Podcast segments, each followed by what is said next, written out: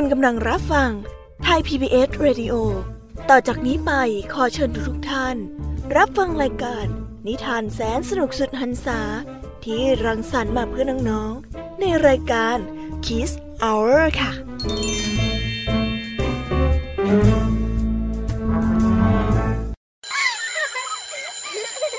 โรงเรียนเลิกแล้วกลับบ้านพร้อมกับรายการ Kids Hours โดยวัญญาชยโย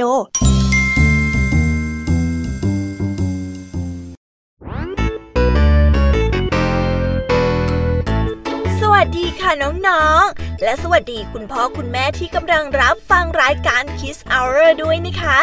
วันนี้ค่ะพี่ยามีกลับมาเล่านิทานแสนสนุก และเต็มเปี่ยมไปด้วยข้อคิดให้กับน้องๆ ได้ฟังกันอีกแล้วนะจ๊ะ น้องๆ คิดถึงพี่ยามีกันบ้างไหมเอ่ย พี่ยามีคิดถึงน้องๆทุกคนเลยนะคะ วันนี้เนี่ยพี่ยามีครูไหวใจดี ลุงทองดีและเจ้าจ้อยจอมแสบ และหนูน้อยเด็กดี จะนำนิทาน เรื่องราวแสนสนุก และแฝงไปด้วยแง่คิดและคติสอนใจ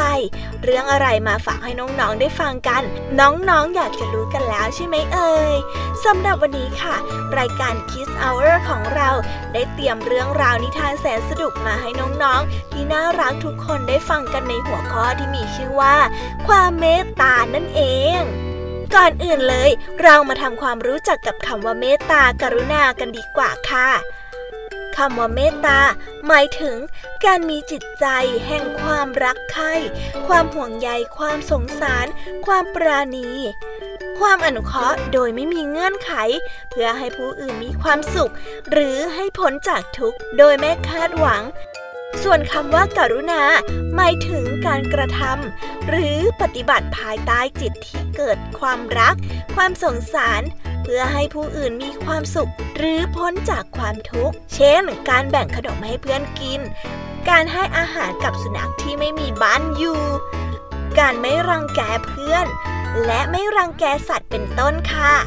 เมื่อนำทั้งสองคำมารวมกันแล้ว ก็จะได้คำว่า เมตตากรุณา ซึ่งหมายถึงการปฏิบัติเพื่อต้องการช่วยให้ผู้อื่นมีความสุข ให้พ้นทุกข์และมีความสุขความเจริญ ด้วยการแสดงความมีน้ำใจ เอื้ออาทรต่อผู้อื่นด้วยความเต็มใจ แสดงอาการวาจาต่อผู้อื่นอย่างนุ่มนวล การไม่เอาเปรียบและเบียดเบียนผู้อื่นนั่นเองค่ะถึงตรงนี้เนี่ยน้องๆคงจะสงสัยกันแล้วนะคะ ว่าแบบไหนกันนะที่จะเรียกว่า เมตตากรุณา ต้องทำอย่างไร ถึงจะเป็นคนที่มีชื่อว่า เด็กดีมีความเมตตา การที่จะเป็นเด็กดีมี ความเมตตานั้นง่ายมากๆเลยค่ะ ขอยกตัวอย่างเช่น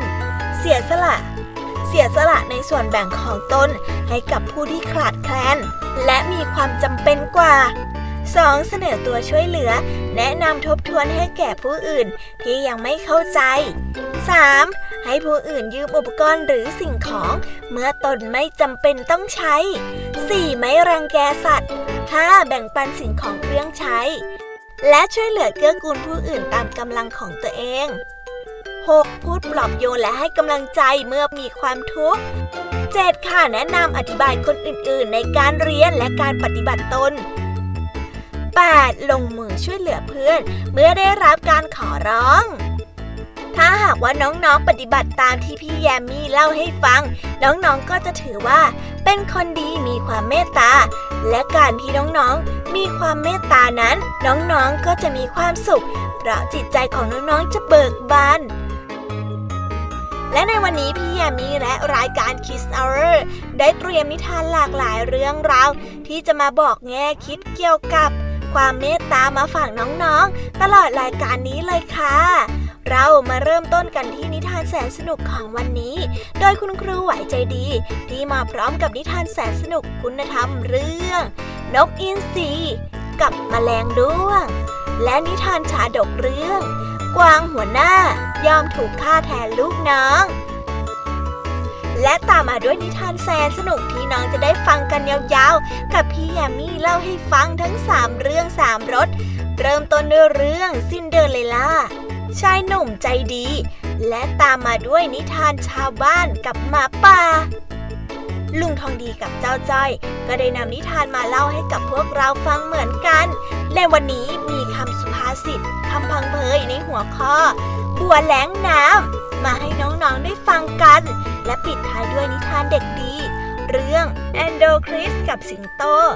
โดยเด็กดีจากทางบ้าน เอ พี่แยมมี่ว่า ตอนนี้น้องๆ คนจะตั้งหน้าตั้งตารอฟังนิทานกันแล้วล่ะค่ะ ว่านิทานแต่ละเรื่อง แต่ละคนที่นำมาเล่าให้น้องๆฟังในวันนี้เนี่ย จะสนุกแค่ไหน พี่แยมมี่ก็ตื่นเต้นไม่แพ้กับน้องๆเลยล่ะค่ะ พี่แยมมี่คิดว่า น้องๆ เนี่ยคงอยากจะรับฟังนิทานแสนสนุกกันแล้วใช่ไหมล่ะคะ และตอนนี้ค่ะ คุณครูหวายใจดีจะมาเล่านิทานแสนสนุกให้น้องๆ ฟังกันแล้วล่ะ เวลาเนี้ยครูไหวอะได้มารอน้องๆ อยู่ที่หน้าห้องเรียนแล้วนะ เราไปหาคุณครูไหวกันเล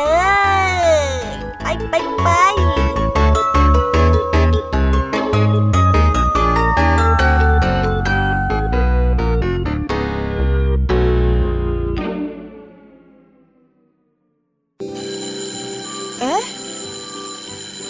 สียงออดดังแล้ว อุ้ยต้องไปเข้าเรียนแล้วล่ะค่ะ ไม่รอช้า เราไปหาครูไหวกันเถอะ ไปกันเลย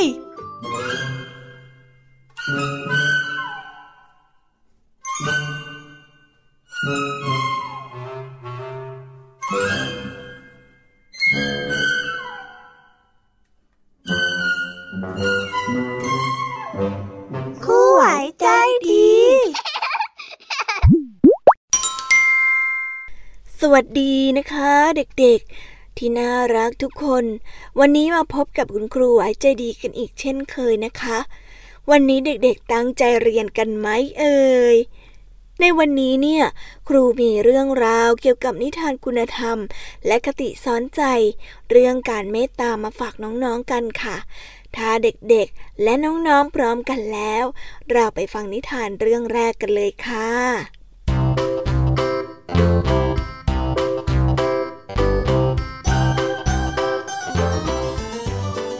ในนิทานเรื่องแรก ครูขอเสนอเรื่อง นกอินทรีกับแมลงด้วง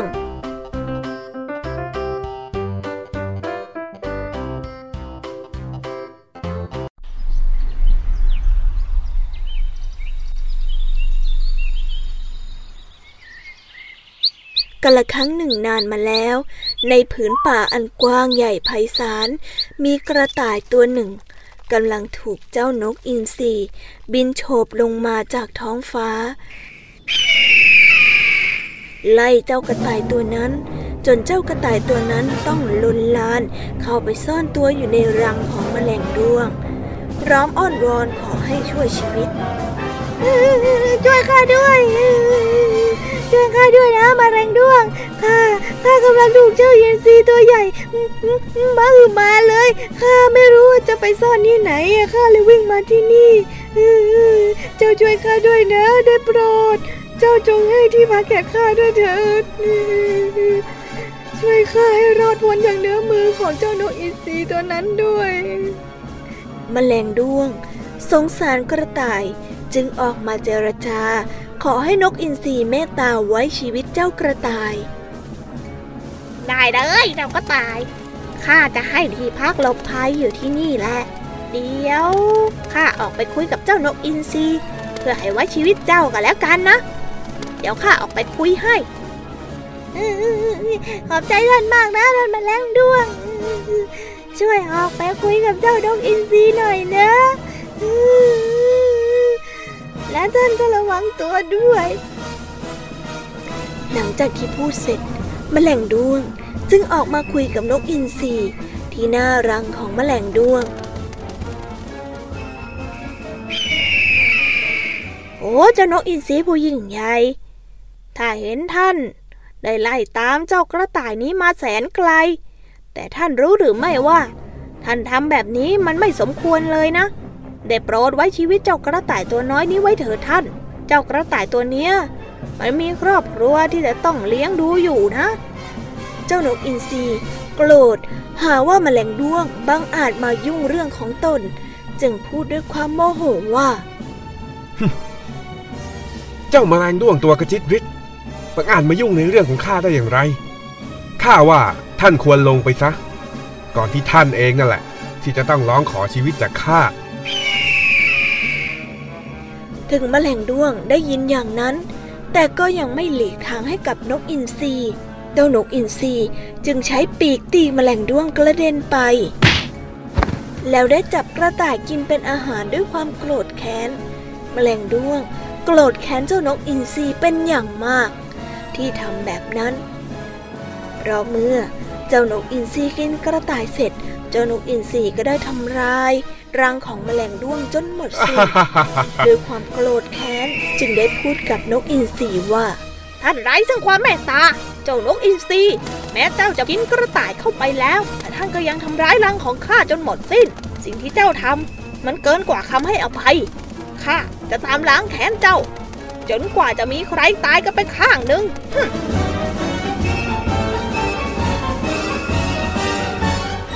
นกอินทรีได้ยินดังนั้นแล้ว ก็เพลอหัวเราะออกมาอย่างบ้าคลั่ง แล้วได้พูดออกมาอย่างเย่อหยิ่งว่า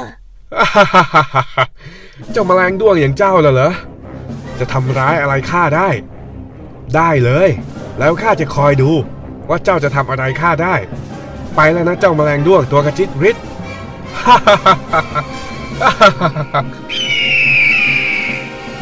หลังจากนั้น นกอินทรีก็ได้กลับลังไป เจ้าแมลงด้วง ก็ได้แอบบินตามนกอินทรีมาจนถึงรังนกที่สร้างอยู่บนต้นไม้ใหญ่ เจ้าแมลงด้วง รอจนนกอินทรีบินออกมาจากรัง เพื่อไปหาอาหาร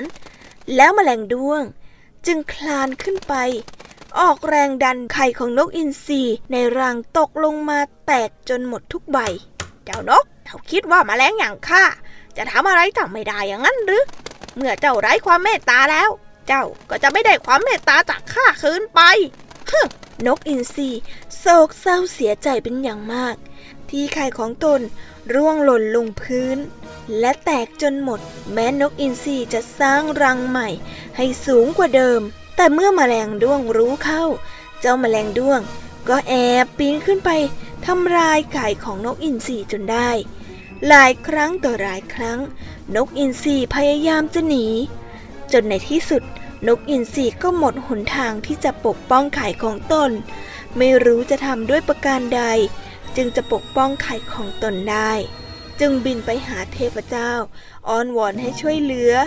โดยวางไข่ใส่ลงไปในตักของเทพเจ้า เพื่อเป็นเครื่องสักการะและขอให้เขาช่วย และขอให้ท่านช่วยรักษา ไข่ของตน ไม่เช่นนั้นนกอินทรีจะต้องสูญพันธุ์ไปจากโลกเป็นแน่ โอ้โหเทพเจ้า ได้โปรดเถิดท่าน ได้โปรด ได้โปรดช่วยรับไข่ของข้าใบนี้ด้วยเถิด หากไข่ของข้าใบนี้แตกอีกใบ เผ่าพันธุ์ข้าคงต้องสูญสิ้น ได้โปรด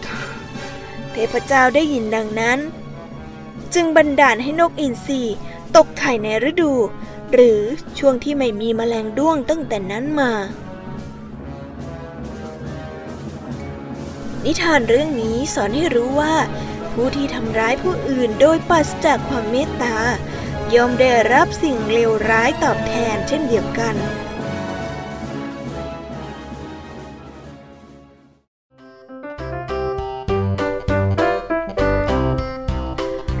ต่อกันในนิทานเรื่องที่สองกันเลยดีกว่านะคะ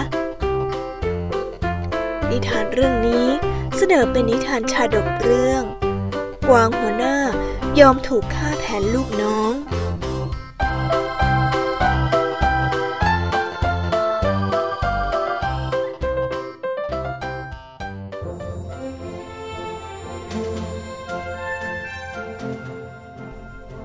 ในอดีตการ เมื่อพระเจ้าพมทัตของราชสมบัติในนครพาราณสี มีกวางใหญ่อยู่สองฝูง อาศัยอยู่ในป่าใหญ่ ใกล้ๆกรุงพาราณสี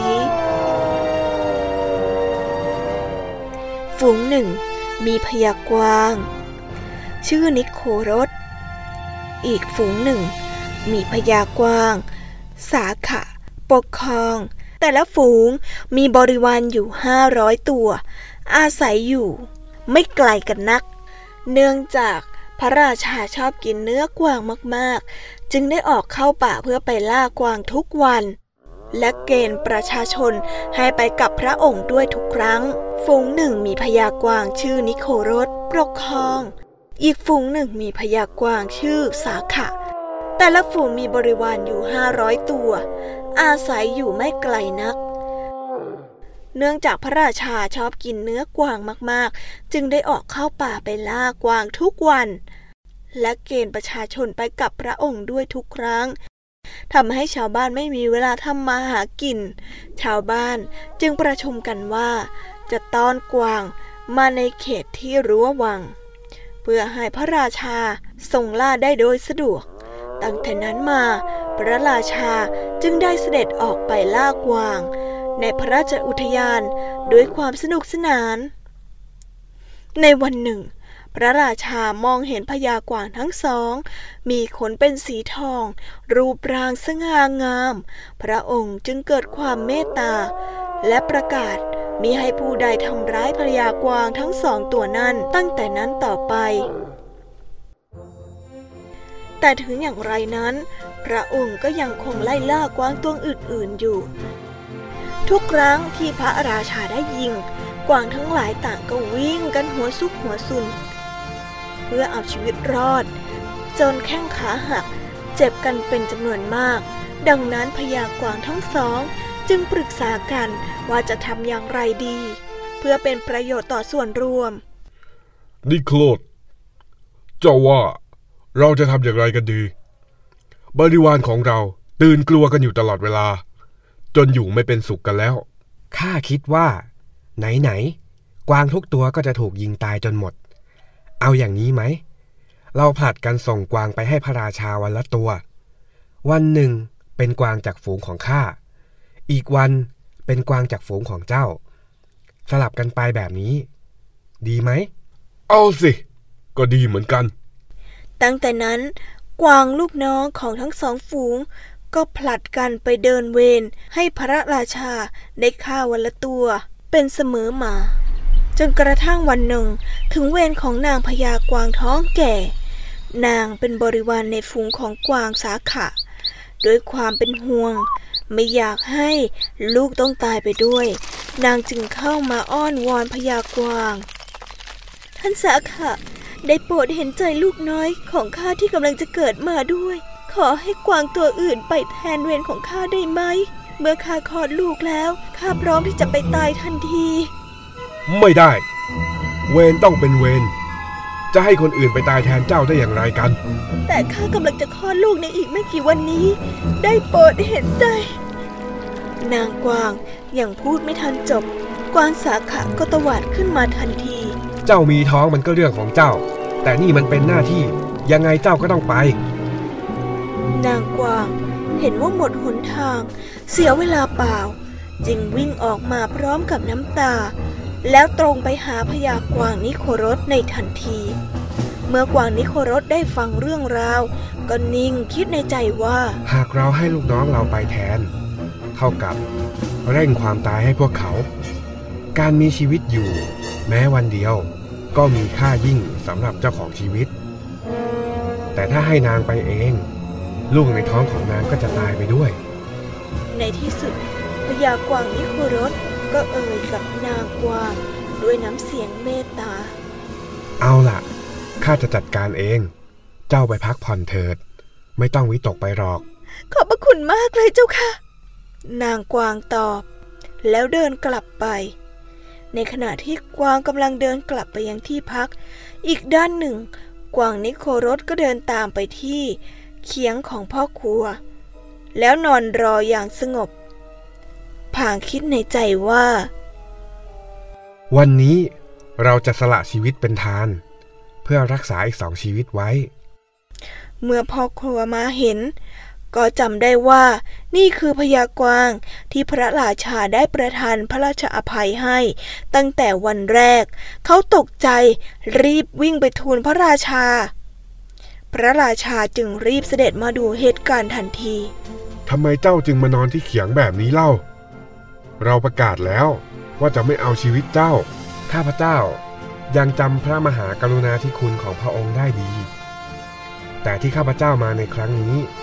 เพราะมาเข้าเวรแทนนางกวางท้องแก่เพื่อไม่ให้ลูกของนางต้องตายไปด้วยพระเจ้าข้าแม้แต่กวางซึ่งเป็นสัตว์เดรัจฉาน ก็ยังรู้จักเสียสละ มีความเมตตากรุณาต่อผู้อื่นถึงเพียงนี้ เราเป็นคนเป็นถึงพระราชา กลับมีใจคอโหดเหี้ยมฆ่าสัตว์ได้ทุกวี่วัน เป็นพระมหากรุณาธิคุณเป็นล้นพ้น แต่ข้าพเจ้า มีเรื่องต้องการทูลพระองค์อีกหนึ่งเรื่องพระเจ้าข้าสัตว์ทั้งหลาย แม้แต่สี่เท้า สัตว์สองเท้า หมู่นก หมู่ปลา ในป่าแห่งนี้ เปรียบเสมือนญาติของข้าพเจ้า ขอพระองค์ทรงโปรดอภัยชีวิตแก่สัตว์เหล่านั้นด้วยเถิด กวางนิโครสตอบด้วยวาทะฉะฉาน เอาละเจ้าลุกขึ้นเถิด ฝ่ายพระเจ้าพรหมทัตเมื่อได้สดับเช่นนั้นแล้ว ก็ทรงเรื่อมใสในน้ำใจของพระยากวางอย่างยิ่ง และเกิดสลดใจขึ้นมา พระราชาตัดกับพระยากวาง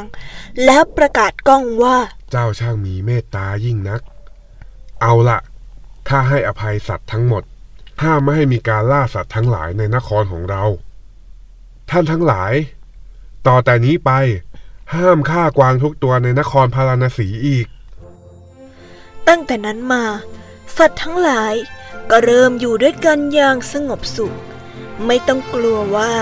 ใครจะมาล่าอีกต่อไป แต่ก็มีการล่าสัตว์บ้างเป็นบางส่วน ไปเหยียบย่ำหากินในพื้นที่ของชาวบ้านทำให้ชาวบ้านได้รับความเดือดร้อน พืชไร่พืชสวนเกิดความเสียหาย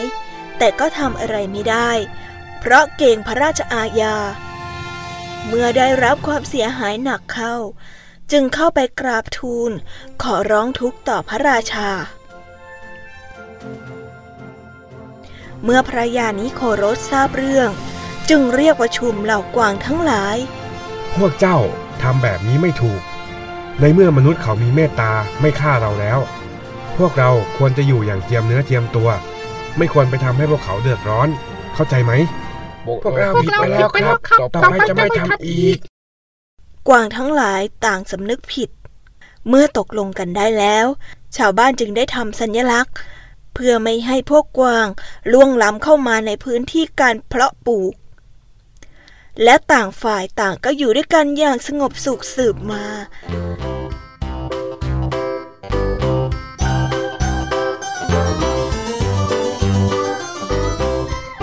คิดที่ได้จากนิทานชาดกเรื่องนี้คือ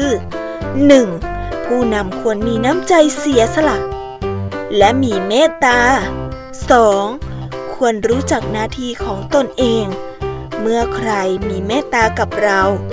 ก็อย่าทำเขาเดือดร้อน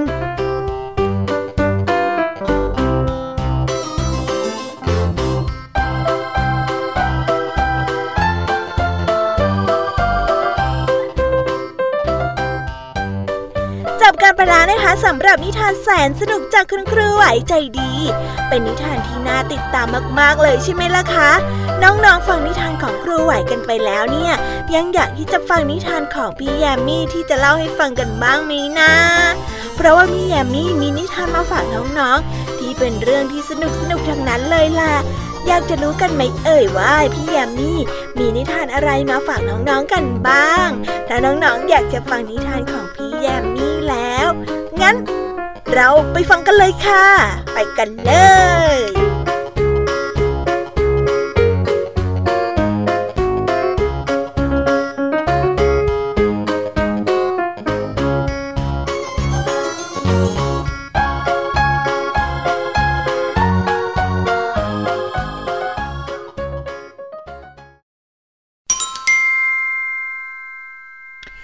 ทานแยมมี่เล่าให้ฟัง เสนอเรื่องซินเดอเรลล่า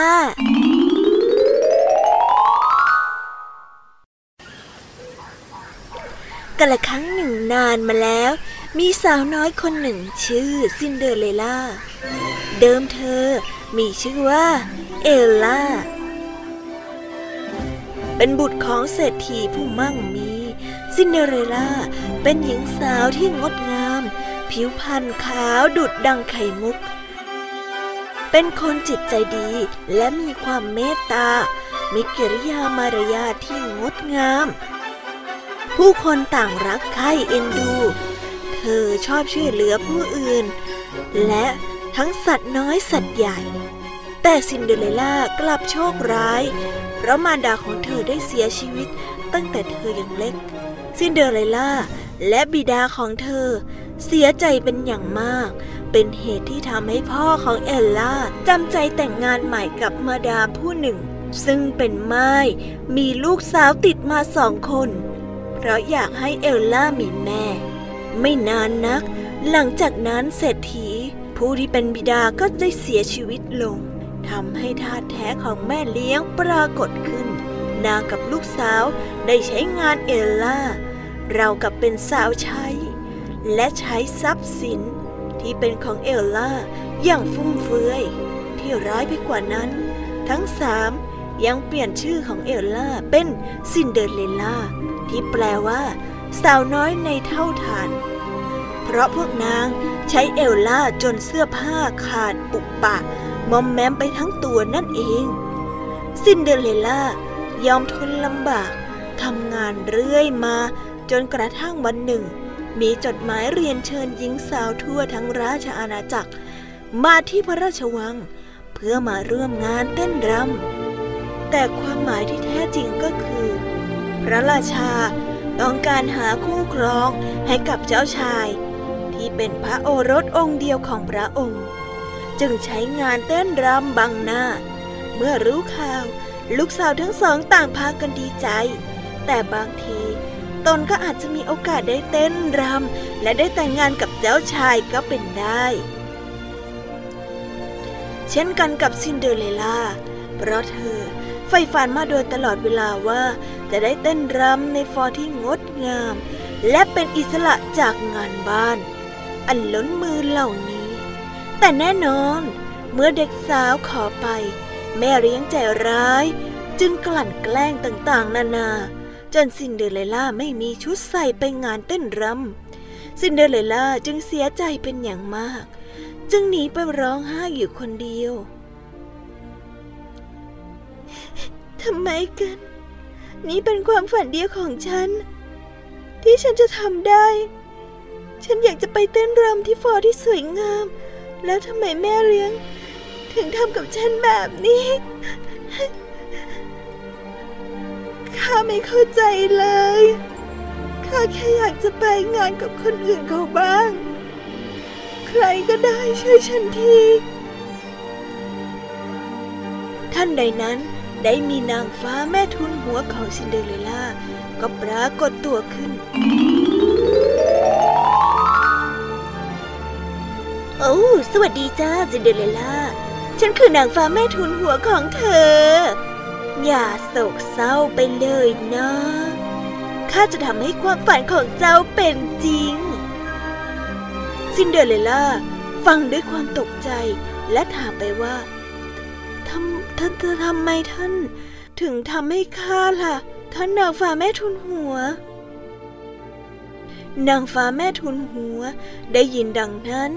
จึงยิ้มและตอบกลับด้วยน้ำเสียงที่สดใสว่า อืม เพราะซินเดอเรลล่าเป็นคนที่จิตใจดี อ่อนโยนที่สำคัญนะ คือซินเดอเรลล่านี่มีความเมตตา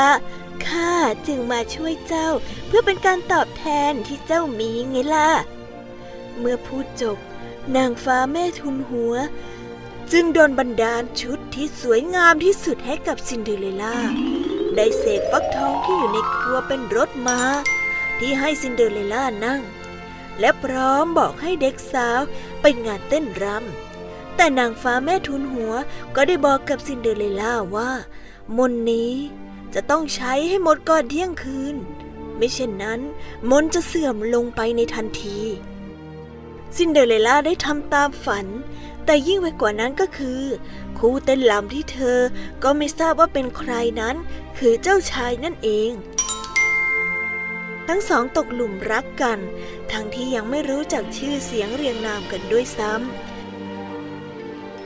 แต่เมื่อถึงเวลาเที่ยงคืน ซินเดอเรลล่าก็รีบหนีไปโดยลืมรองเท้าแก้วไว้ข้างหนึ่ง เจ้าชายได้เก็บรองเท้าไว้ได้ จึงประกาศหา และจะทรงแต่งงานกับหญิงสาวที่สวมรองเท้าแก้วนี้ได้เท่านั้น สนาบดีได้นำรองเท้าแก้วไปตามบ้านต่างๆ เพื่อให้หญิงสาวทั่วราชอาณาจักรได้ลอง จนมาถึงบ้านแม่เลี้ยง เมื่อลูกทั้งสอง ลองครบแล้ว นางก็โกหกว่า ไม่มีหญิงสาวใดในบ้านอีก พร้อมทั้งทำลายรองเท้าแก้วจนแตกละเอียด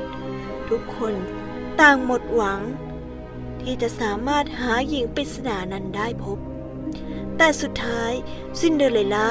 ก็หยิบรองเท้าแก้วอีกข้างที่เก็บไว้ขึ้นมา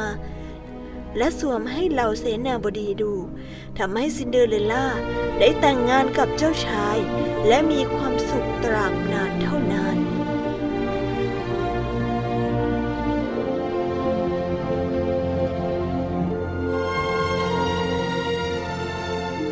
นิทานเรื่องนี้สอนให้รู้ว่า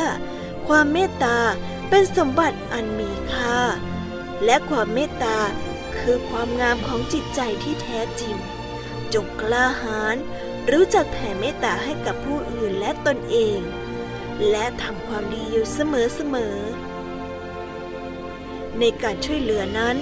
เราช่วยเท่าที่เราจะทำได้ ควรอยู่บนพื้นฐานที่ว่า ช่วยเหลือใคร โดยที่ตัวเองไม่เดือดร้อน และช่วยเท่าที่กำลังจะช่วยได้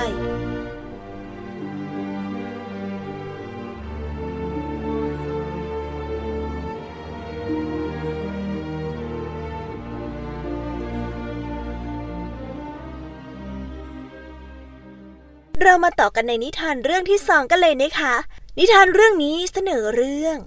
ชายหนุ่มใจดี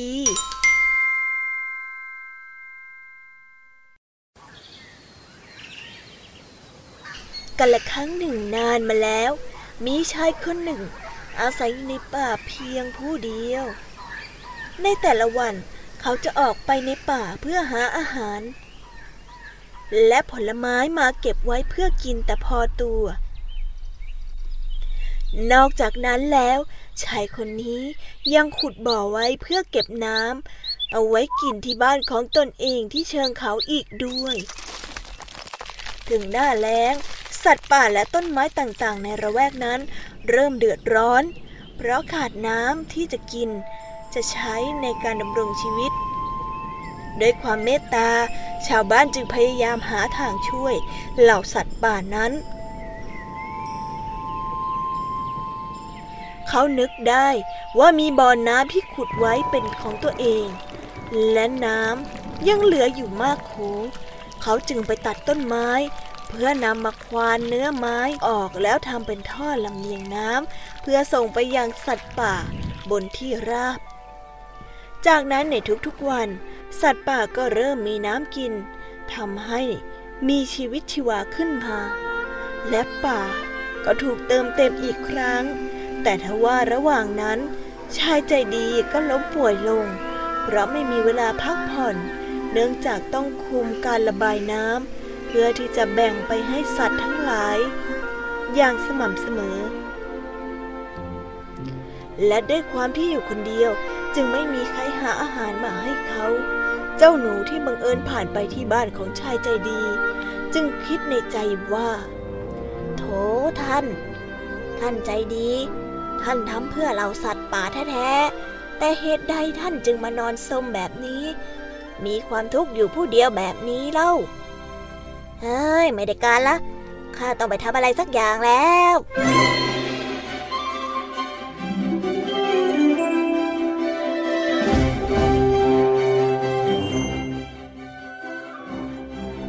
เมื่อนึกได้ หนูจึงวิ่งหนีเข้าไปที่ปลายท่อ พันท่อน้ำที่ชายแต่ดีได้ต่อไว้กลางป่า ด้วยความที่ตรงปลายเป็นท่อ เป็นแหล่งน้ำที่สัตว์ทุกชนิดจะมารวมกัน เพื่อปัดส่วนของน้ำเอาไว้กิน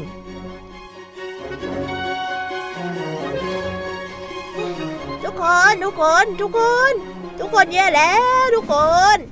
ชายหนุ่มผู้ใจดีที่แบ่งน้ำให้พวกเรา ตอนนี้เขากำลังป่วยหนักอยู่บนเชิงเขา ตอนนี้เขาไม่มีอาหารกินเลย เพราะว่าเขาอยู่คนเดียว เลยไม่มีใครหาอะไรให้เขากิน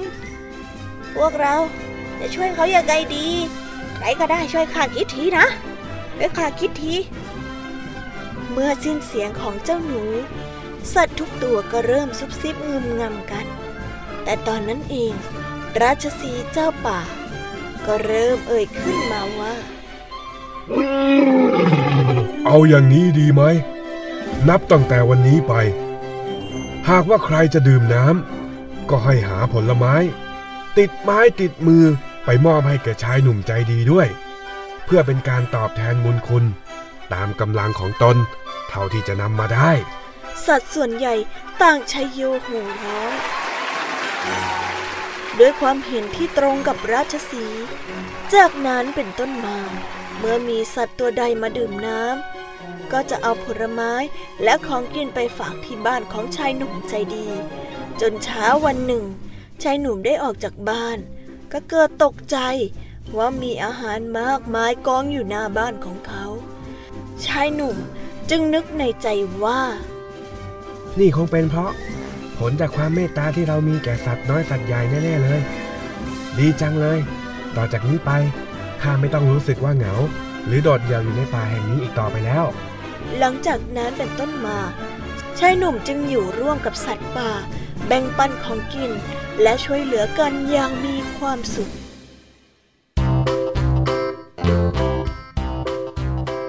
นิทานเรื่องนี้สอนให้รู้ว่า ความเมตตากรุณาหรือความมีน้ำใจ แรกเริ่มมองไม่เห็นผล แต่เมื่อนานวันไป ผลมันก็จะเบ่งบาน และนำมาสู่มิตรภาพ และความร่มเย็นภายในใจอีกด้วย มาต่อกันในนิทานอีสบเรื่องที่สามเสนอเรื่อง ชาวนากับหมาป่า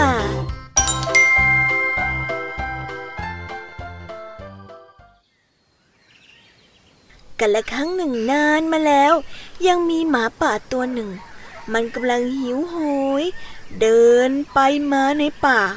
ไม่ได้กินอาหารมาหลายวัน มันพยายามเดินไปเรื่อยๆ แต่ก็ไม่พบกับสัตว์เล็กสัตว์น้อยแม้แต่ตัวเดียว เพราะเป็นช่วงที่มีภัยแล้ง จึงไม่มีสัตว์ตัวใด หลงเหลืออยู่ในป่าแห่งนี้เลย แม้แต่น้ำในป่า ก็ยังแห้งขอดจนหมดไป ไม่มีปลาสักตัว เจ้าหมาป่า ไม่มีเรี่ยวแรงที่จะเดินทางต่อไปได้เลย แล้วมันก็ได้สลบลงที่ทุ่งนาแห่งหนึ่ง มีเป็ดนาตัวหนึ่ง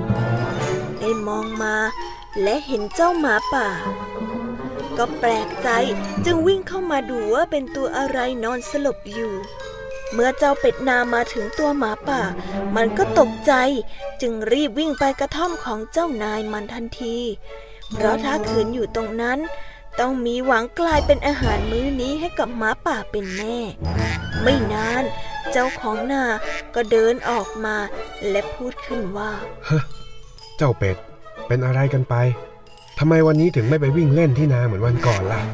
เจ้าของนา นึกแปลกใจว่าทำไมเป็ดดูกลัวอะไร เจ้าของนาเดินตรวจความเรียบร้อย และพบเข้ากับเจ้าหมาป่านอนสลบอยู่ เขาจึงอุ้มมันขึ้นมา และพูดว่า คงจะเป็นพระเจ้าสินะ ที่ทำให้เป็ดมันกลัว จนไม่กล้าวิ่งเล่น แต่เจ้าไม่ต้องห่วงหรอกนะข้าจะดูแลและรักษาเจ้าให้หาย และเจ้าก็จะได้มีบ้านอยู่ ไม่ต้องลำบากเดินทางไกลๆ ต่อให้เจ้าเดินทางต่อไป ก็ไม่มีทางได้อาหารกินแน่ๆ เพราะพวกสัตว์แถวนี้ มันคงตายหรือไม่ก็หนีความแห้งแล้งไปกันหมด เมื่อหมาป่าฟื้นขึ้นมา มันมองไปรอบๆบบริเวณกระท่อม มันรู้สึกสบาย มันมองไปที่เจ้าของนา และทำท่าทาง เหมือนขอบใจที่ได้ช่วยมันให้รอดพ้นจากความตาย มันนึกและเอ่ยในใจว่า ท่านคง เป็นคนที่ช่วยชีวิตข้า ขอบคุณมากเลยที่ท่าน มีเมตตาต่อข้า ข้าจะทำงานทุกอย่าง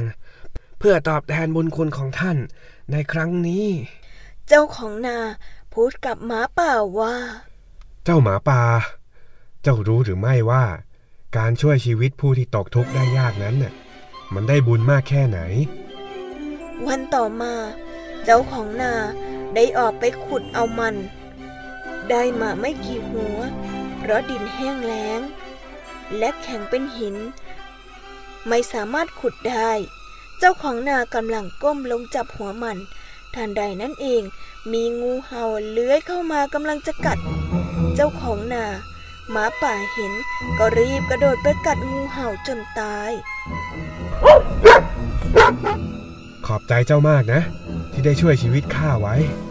ถ้าไม่ได้เจ้าข้าคงโดนงูเห่ากัดตายไปแล้วแน่ๆ ขอบใจจริง ๆ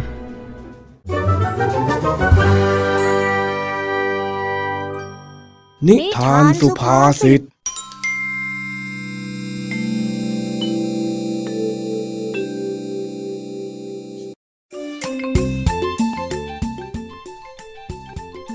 อ้าวจ้อย เอ็งไปไหนมาเหรอจ้อยกับสิงห์กำลังเดินกลับบ้านจากทุ่งนากำลังไปเล่นน้ำที่รำธาร แล้วเจ้าแดงล่ะ เอ็งไม่ได้ไปชวนเจ้าแดงมาเล่นด้วยเหรอทะเลาะกันอีกแล้วหรือยังไง เด็กเนาะเด็ก อะไรนิดอะไรหน่อยก็ทะเลาะกันเป็นเรื่องเป็นราวซะใหญ่โตแล้วจ้อยเห็นเจ้าแดงมันฟาดข้าวอยู่คนเดียวที่บ้านของเจ้าแดงมันน่ะ จ้อยกับสิงห์อะเดินผ่านหน้าบ้านของเจ้าแดงพอดีอะ ก็เลยว่าจะชวนเจ้าแดงมาเล่นด้วย แต่เห็นว่าเจ้าแดงเนี่ยมันไม่ว่างเลยนะ ถ้าจะให้จ้อยรอเจ้าแดงฟาดข้าว จนเสร็จก็คงได้เล่นน้ำลำธารตอนดึกแน่นอนเลยล่ะจ้อยก็เลยมากันกับเจ้าสิงห์แค่สองคนเองจ้ะลุงทองดี อ้าว แล้วเอ็งสองคนทำไมไม่คิดจะช่วยเจ้าแดงมันฟาดข้าวให้เสร็จล่ะ ฟาดเสร็จแล้วค่อยมาเล่นพร้อมกันก็ได้นี่ทำไมจ้อยต้องไปช่วยเจ้าแดงด้วยล่ะ อีกอย่างนะเจ้าแดงอะ ก็ไม่ให้ข้ากับเจ้าสิงห์ไปช่วยด้วยล่ะ เกิดข้าเข้าไปช่วย แล้วเจ้าแดงมันบอกว่าไม่ต้องการขึ้นมา ข้ากับเจ้าสิงห์ก็หน้าแตกกันแย่สิลุง โธ่เจ้าจ้อยทำไมพวกเอ็งเนี่ย ถึงได้ทำตัวเป็นบัวแรงน้ำกันแบบนี้ มัวแต่ห่วงเล่นไม่สนใจเพื่อนเลย บัวแล้งน้ำน้ำจะแล้งได้ไงอะลุง ข้าเห็นว่าน้ำเต็มสระเลยนะน่ะ บัวก็ลอยอยู่เต็มไปหมดเลยล่ะลุงทองดี พวกเองเนี่ยวันวันๆก็เอาแต่จะเล่นจะเล่น ไม่คิดจะช่วยคนอื่นเขาในยามที่เขาต้องการความช่วยเหลือเลย เดี๋ยวพอถึงตอนที่เองต้องการความช่วยเหลือ แล้วเพื่อนไม่ช่วยเองบ้าง เองจะคิดยังไง แล้วนี่ เองสามคนเป็นเพื่อนกันจริง ๆ หรือเปล่าเนี่ยข้าก็เป็นเพื่อนไงละจ๊ะลุงทองดี เอ๊ะ ว่าแต่มันเกี่ยวอะไรกับไอ้บัวบัวเนี่ย บัวแรงน้ำไงเจ้าจ้อย ลุงเพิ่งพูดไปเมื่อประเดี๋ยวนี้เอง นั่นแหละลุง บัวแล้งน้ำมันคืออะไรหรอจ๊ะนาบอกจอยหน่อยนะนะลุงทองดีนะนะ ข้าพูดไป พวกเอ็งก็คงจะไม่เข้าใจอยู่ดี งั้นเดี๋ยวลุงจะเล่านิทาน เกี่ยวกับบัวแรงน้ำให้พวกเอ็งได้ฟังก็แล้วกัน มานี่ มานั่งใกล้ๆลุงแล้ว เดี๋ยวลุงจะเล่าให้ฟัง กาลครั้งหนึ่ง นานมาแล้ว มีพ่อค้าคนหนึ่ง เขาได้เลี้ยงม้าหนึ่งตัว แล้วก็ลาอีกหนึ่งตัว ไว้สำหรับขนของไปขายที่ตลาด เขาทำแบบนั้นทุกๆวัน เพื่อนำของไปขาย จนในวันหนึ่ง เขาต้องนำสินค้าของเขาไปขายที่ต่างประเทศ เขาได้คิดแล้วคิดอีก ถึงการเดินทางครั้งนี้ และพ่อค้า ก็คิดจะถนอมแรงม้า ไว้ใช้ในการต่อไป จนสุดท้ายเขาก็ได้ตัดสินใจ ยกสินค้าทั้งหมด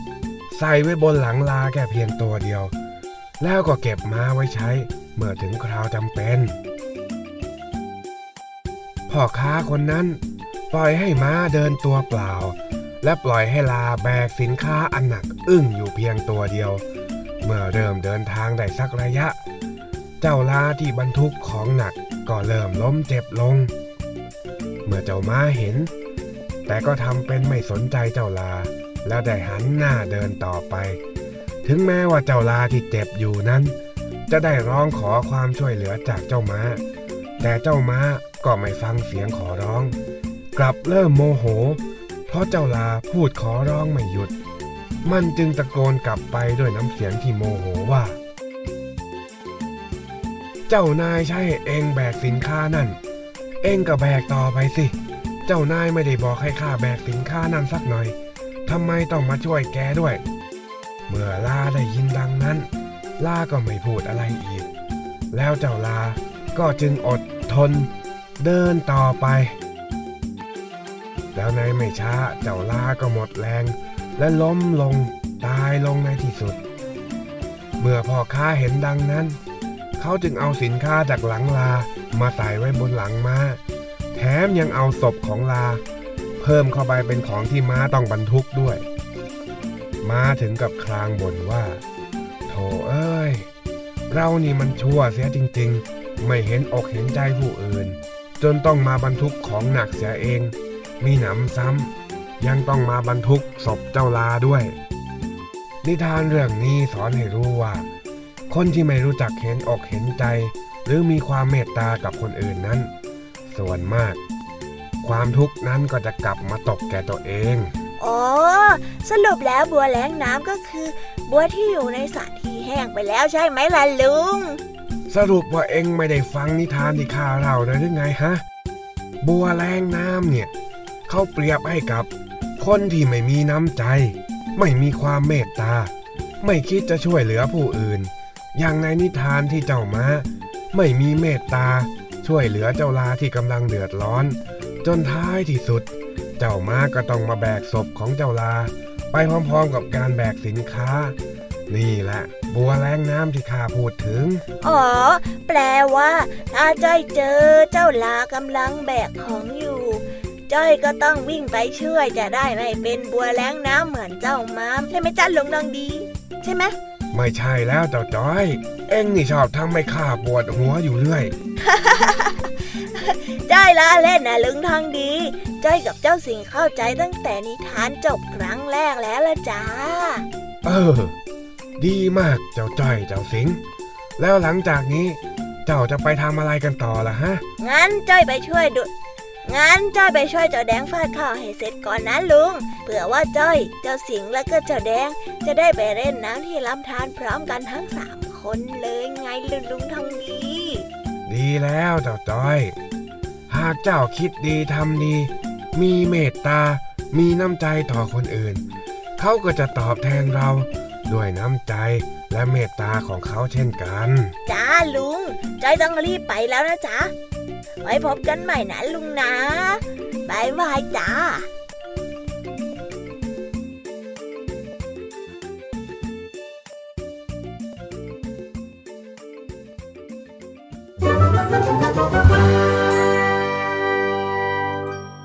นิทานสุภาษิต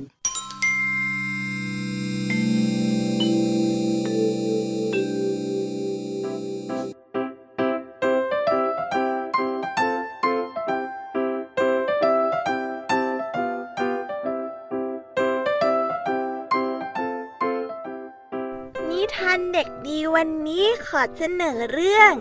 แอนโดคริสกับสิงโต ในอดีตการที่นานแสนนาน ได้มีเมืองแห่งหนึ่ง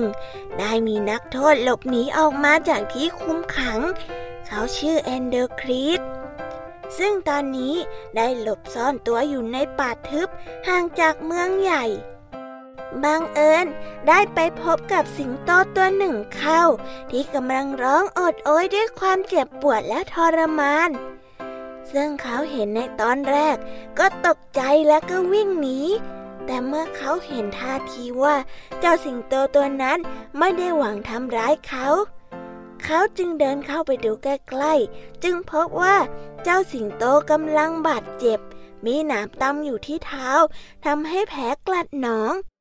ซึ่งเขาก็ได้ช่วยสิงโตตัวนั้น ไว้ด้วยการดึงหนามออก และนำเศษผ้าที่เขาใส่อยู่มาพันแผลให้ เมื่อสิงโตหายเจ็บปวดจึงได้พูดกับเอนโดคริสว่า ขอบใจท่านมากเลย ที่ช่วยชีวิตข้าไว้ หากไม่มีท่าน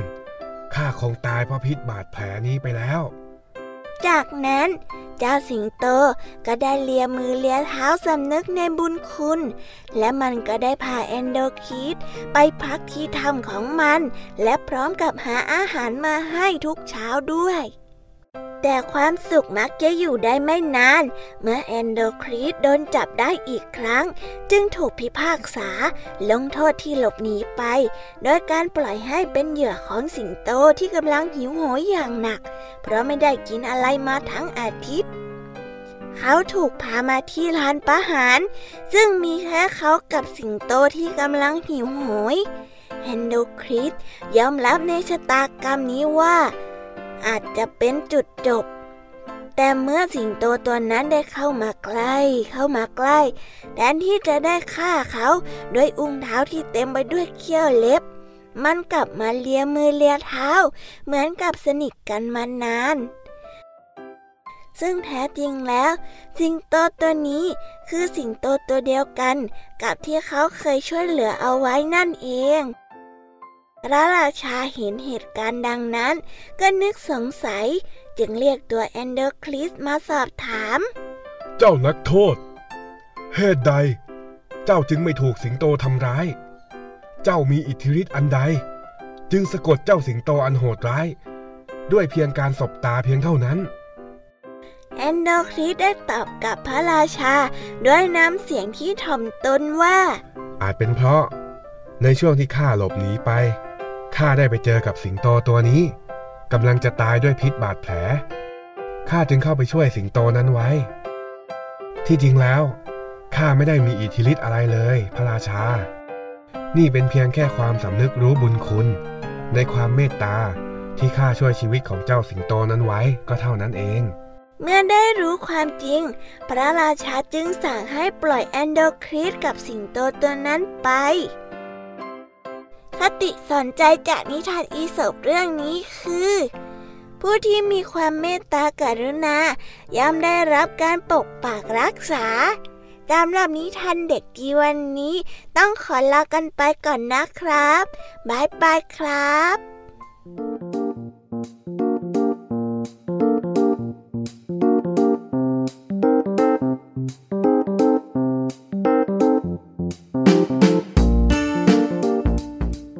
กันไปแล้วนะคะสำหรับนิทานแสนสนุกจากครูไหวใจดี พี่แยมมี่ลุงทองดีและเจ้าจ้อย และเด็กดีจากทางบ้าน เป็นอย่างไรกันบ้างเอ่ยน้องๆ กับนิทานหลากหลายเรื่องราว ที่พี่ยามีและรายการ Kiss Hour ได้เตรียมมาให้น้องๆ ได้ฟังกันในวันนี้ สนุกกันไหมเอ่ยสำหรับนิทานหลากหลายเรื่องในวันนี้เนี่ย เรานำมาเล่าให้กับน้องๆฟังในหัวข้อ เด็กดีต้องมีเมตตา หลังจากที่น้องๆได้ฟังกันไปแล้วจำได้ไม่เอ่ยว่าใครมาเล่าเรื่องอะไรให้เราฟังกันบ้างคะถ้าจำไม่ได้ ไม่เป็นไรค่ะ ไม่เป็นไร เดี๋ยวพี่ยามีจะเล่าให้น้องๆฟังแบบสรุปสรุปสั้นๆ แล้วก็ง่ายๆให้กับน้องๆฟังอีกครั้งนะคะ เริ่มกันด้วย ครูไหวใจดี ที่ในวันนี้เนี่ย ได้เล่านิทานคุณธรรมเรื่อง นกอินทรีกับแมลงดวง ที่สอนให้น้องๆ ได้รู้ว่าผู้ทำร้ายผู้อื่น โดยปราศจากความเมตตาย่อมได้รับสิ่งที่เลวร้ายตอบแทนเช่นเดียวกัน โดยเรื่องต่อมาก็คือ นิทานชาดกเรื่องกวางหัวหน้า ยอมถูกฆ่าแทนลูกน้อง นิทานเรื่องนี้เนี่ยก็กำลังจะบอกน้องๆว่า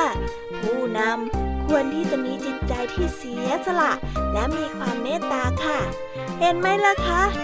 น้องๆว่าทั้งสองเรื่องเนี่ยสอนให้น้องๆมีความเมตตากรุณาทั้งนั้นเลยนะคะ หากน้องๆมีความเมตตา น้องๆก็จะพบแต่สิ่งดีๆ แต่หากว่าน้องๆไม่มีความเมตตาแล้วล่ะก็ น้องๆก็อาจจะเป็น อย่างที่เจ้านกอินทรีในนิทานก็ได้นะคะ เรามาต่อกันในนิทานของพี่ยามีเล่าให้ฟังค่ะ นิทานเรื่องแรกก็คือซินเดอเรลล่าที่เล่าว่าซินเดอเรลล่านั้น เป็นผู้ที่มีจิตใจเมตตา ช่วยเหลือสัตว์เล็กสัตว์ใหญ่ จนในวันหนึ่ง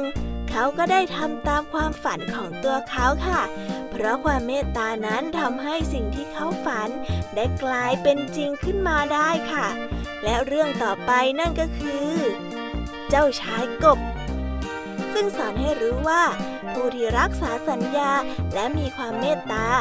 ย่อมเกิดสิ่งดีแก่ตน และจบด้วย นิทานเรื่อง